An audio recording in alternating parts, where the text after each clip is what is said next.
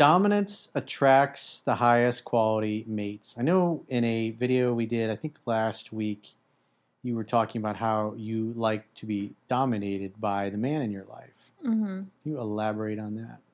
Why is that? I like why choose a dominant guy versus some soy boy beta male who's indecisive and unsure of himself, like the Harry Honda type who's a really good guy, but he's too afraid to stand up to you. I like when the guy knows what he wants. And I think it goes vice versa. A guy likes a girl who knows what she wants. And what do you mean by knows what he wants? In life, you know what you want to do, what you want to be, who you want to be, and who you don't want to be with. So don't put up with things just because, you're infatuated with a woman. Or guy, in my case, like, just because I have feeling like I'm like in love with a person, I still want to stand my ground. If there's things I don't like, I'm going to speak on it. I'm not going to change my ways just to impress the guy. So I would like that to be reciprocated in a man. If he doesn't like a girl who... I don't know, just sits around all day and watches movies and eats chocolate, aka me, but I still go and work out, he's gonna speak up on it, like, hey, look, like, I don't really like a sloppy girl that doesn't do anything, instead of just letting me be who I'm being, So in other words, you want a guy that calls you out. That's dominance to you. Yeah, speak up. Like, if he's not satisfied with things in his kingdom... He lets his fair maidens know. Yep. What do you think of that? Yeah, because if I feel like I can walk all over him, then there's no fun in that. There's no excitement in the relationship. I feel like I can do anything I want, and he's going to let me do it. Mm-hmm. You want to be put in your place? Yeah, put each other in our places. Call each other out, hold each other accountable. Yeah, like push each other, like motivate each other. Don't slum it down. Slum it down? Yeah. Don't slum it down. What do you think? Well, I'd say for me, more or less the same thing you're saying, and the whole idea of, like I've always mentioned in previous videos, someone that poses a challenge. And in that case, holding each other accountable, being straightforward with what you want. Nobody likes someone who doesn't speak up for themselves or whatever.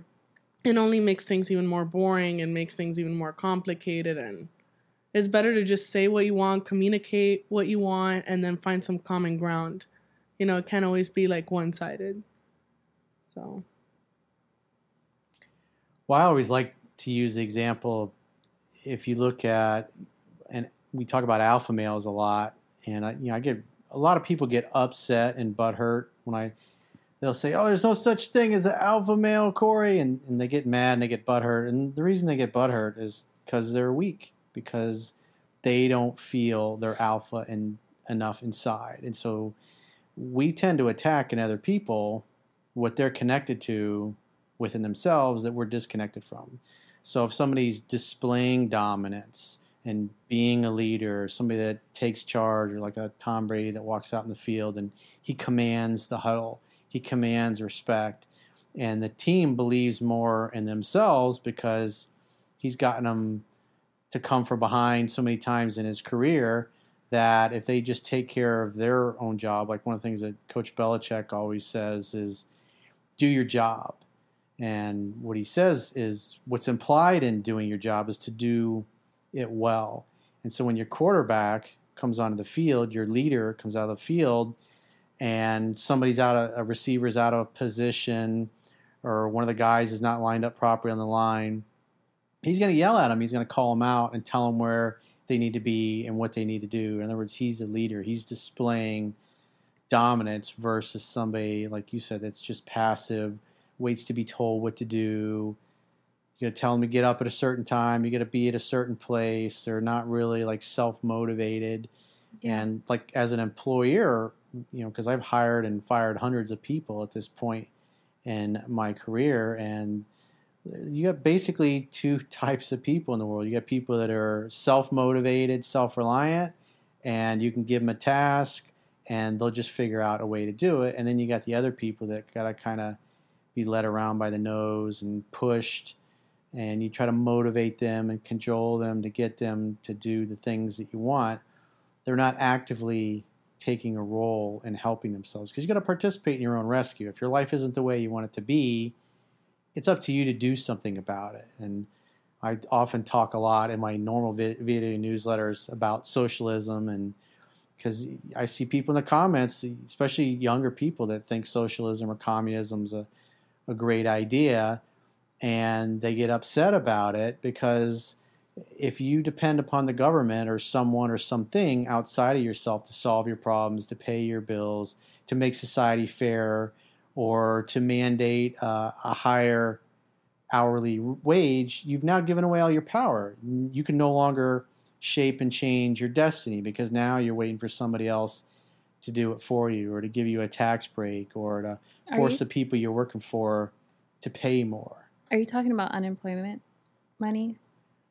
I'm talking about people that depend on the government. They want the government to fix everything. Yeah. So instead of looking at themselves, like prime example was like AOC. You know who that is? Alexandria Ocasio-Cortez, the congresswoman from New York. Nope. So she got elected a couple of years ago. I don't know, 3 years ago, I think, at this point. She's kind of a leftist. She was working at a bar that wasn't doing very well. And she's a really beautiful woman, and she's not a dummy. And instead of just looking around and going, you know, this place that I'm working at, is there's just not enough customers coming in here, or the average dinner check or drink check is not very high, because you basically get 20% in tips on what you serve, whether it's food or drinks. Instead of her looking at it and going, you know what, this place is not doing well, let me go across town to a really nice steakhouse where the average dinner check is maybe $400 or $500. You get a little more upscale kind of clientele that comes in there. They can afford the nicer, finer things in life. And if you're waiting tables or serving drinks, it's really the same amount of work, the same amount of effort. So somebody like her, instead of looking around going, you know what, this place sucks, I'm just going to get myself a job at a place that'll pay me more, or I can earn more because the dinner check is bigger. She looks around and goes, oh, well, the government needs to do something about this, because this bar that I'm working at is not paying me enough. And it's just too many people have that attitude that, you know, because maybe they don't feel comfortable sending out their resume or going and doing interviews, they want to sit back and point the finger, because it's easier to be passive. It's easier to do nothing to help yourself versus picking up the phone and calling people and asking them if they're hiring, or going to 10 different places in a day and handing out your resume and dressing up nice, shaking people's hands, getting to know who's doing the hiring and firing at the places, and going around and trying to find a job to better your situation. In other words, being self-reliant. I mean, that was the whole reason why the United States of America was founded, so people could be self-reliant. You rise and fall based upon your own merits. And so people that like the idea of socialism or communism, they say, oh, it's not my fault that I'm broke, or it's not my fault that my reserve of knowledge is not that great. It's not my fault that I haven't developed my gifts and my skills and my talents. It's somebody else's responsibility.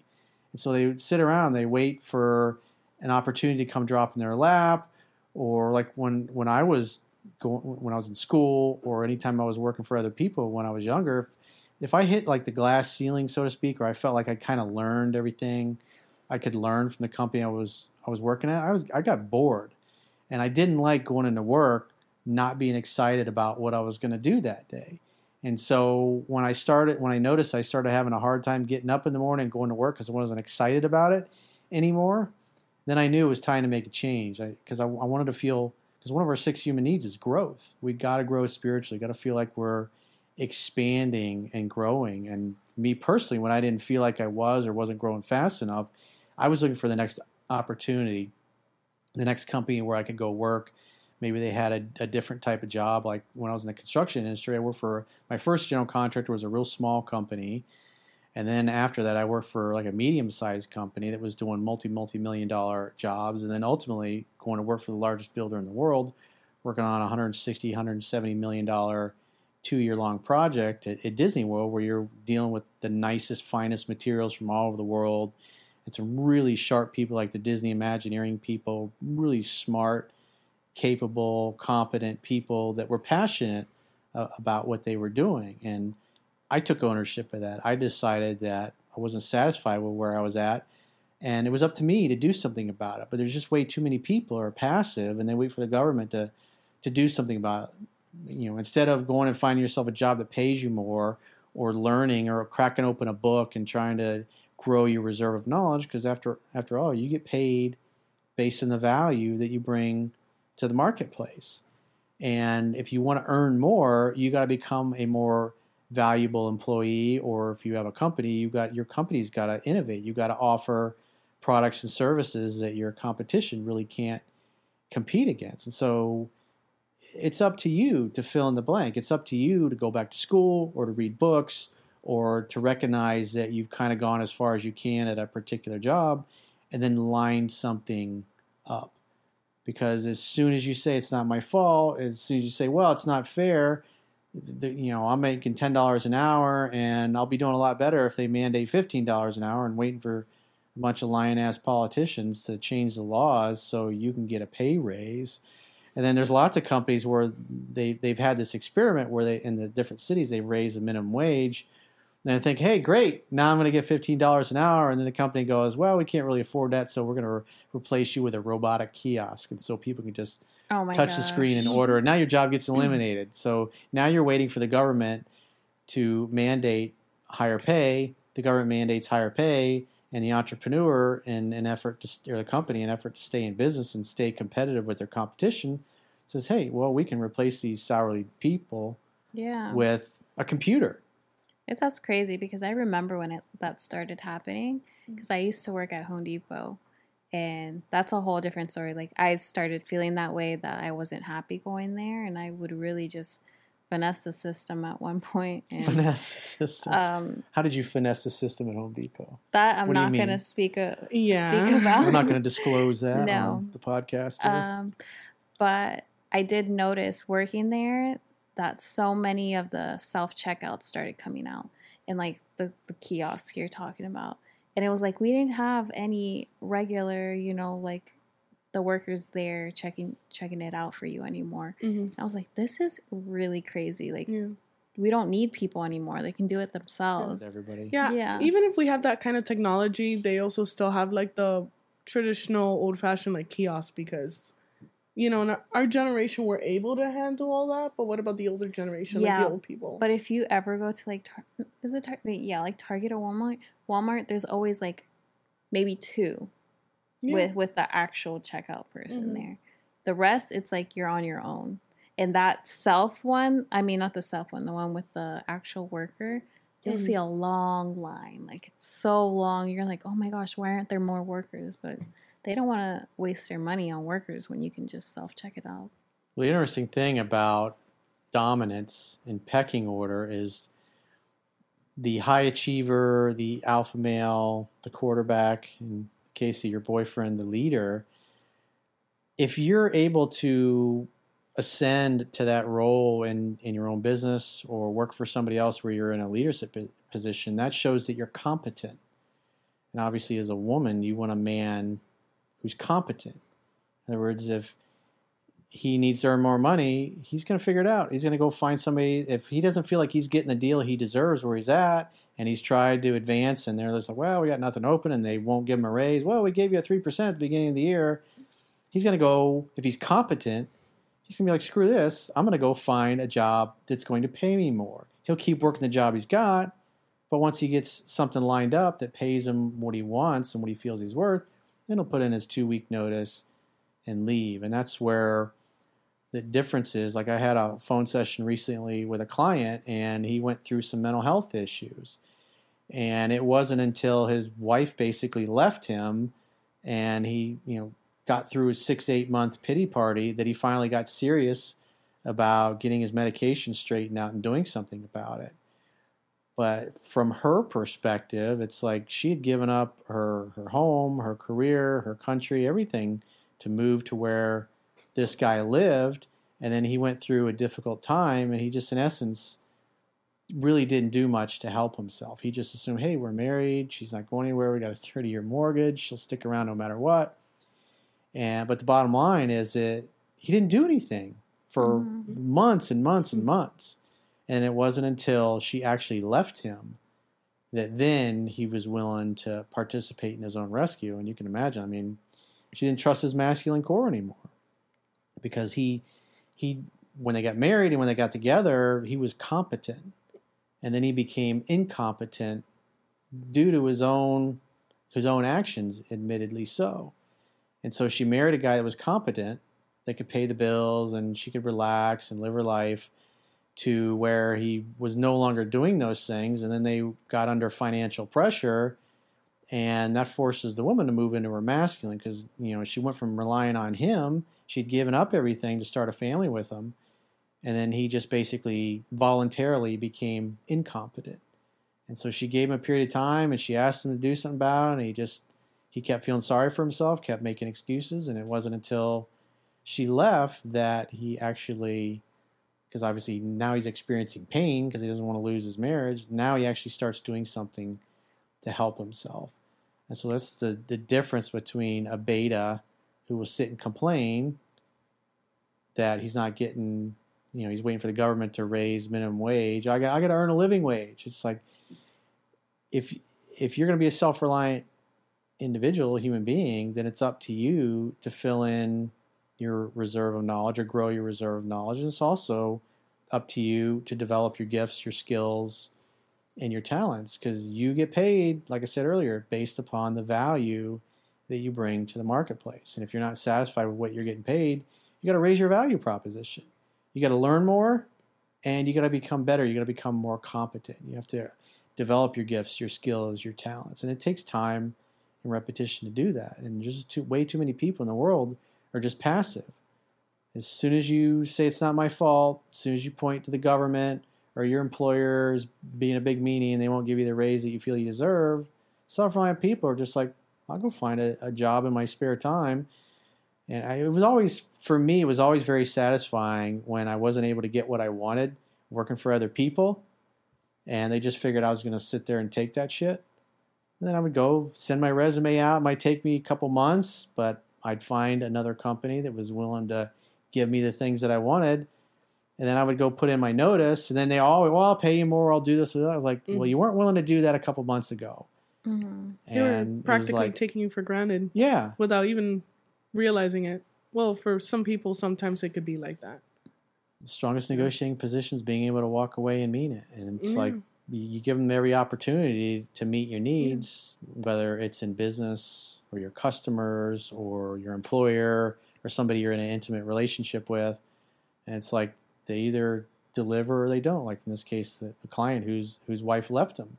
Yeah. And she could only do so much, you know, like in a relationship. Me personally, based on past relationships I've had, I've always felt like I would put in the effort, but you can only do so much. You know, we're both adults. Yeah, you have to participate in your own rescue.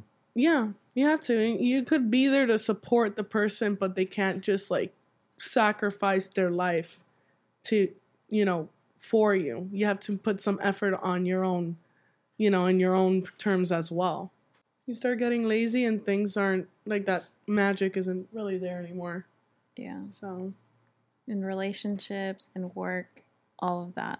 I understand like the pressure isn't like the best, or like you have like that kind of pressure is not the best, but that's why you kind of take it a little bit at a time. As long as you're making some kind of progress, I mean, that's what matters. Yeah. Success is making progress. You got to feel like you're making some kind of progress towards your ultimate goal. Otherwise, you start to lose hope. Yeah, it's literally something that can't be done overnight. It does take time. It's just as long as you keep moving, you're good. You're solid. Just don't give up. It's a cliche, but it's so true, because most people, they run into one or two failures, and, you know, say they're trying to change jobs and they go to two or three places. Oh, we're not hiring. Sorry. No, I don't have the experience. They're like, well, nobody's hiring. And they just give up because they don't like being told no. Or a guy that's asking women out and you get shot down once or twice. Like I've done phone sessions with guys like that, or I'll get emails from them. And like, nobody wants to date me. And it's like, well, how many women you asked out in the past year? 1, 2? It's like, mm-hmm. I need more prospects, dude. I mean, it's easier said than done. Rejection really does suck, but you have to keep trying. I get it, though. Like, when people give up when they're trying to apply for a job and they're like, oh, you don't have enough experience. It's like, how am I going to get experience if you're not hiring me? Like, after a while, when they keep saying the same thing, it's like, well, I'm never going to get this experience. No, and those same, like, jobs are asking for, like, 5 years of experience, and they're, like, entry-level jobs. Yeah. It's some weird crap like that. Like, you're going to school for it. That's the experience you're gaining. Yeah. Other than that, like, what else? You have to find somebody that's willing to give somebody an opportunity. Yeah. Where they don't have the experience, so they'll train. Not every employer is willing to do that. But, if you seek, you'll find. That's whether it's asking somebody out or applying for a job or trying to get an investor to invest in your startup, you got to talk to enough prospects. You got to get through the no's in order to get to the yeses. That's what happened with me. Like a few months back, I applied to other jobs, and the TV station that I work at right now, my professor sent the referral to them, and because he used to work at that TV station as well, so I was able to get a call from them the next day because of that. It's not really, honestly, it's not easy. If you even for an entry level job, like it's crazy. And then there was another job that I had the interview like a few months back that luckily they did call me back and stuff, but it really does depend also on the people you know as well. Mm-hmm. So it's not what you know; it's who you know. Yeah. Networking. Yeah. But if you move to a brand new city, at the end of the day, it's up to you. Nobody cares about your problems. Mm-hmm. Nobody cares about my problems. And they're glad we all have them. I mean, at the end of the day, you're complaining about your problems or feeling sorry for yourself ain't going to fix anything. You have to do something yourself. Again, you got to participate in your own rescue.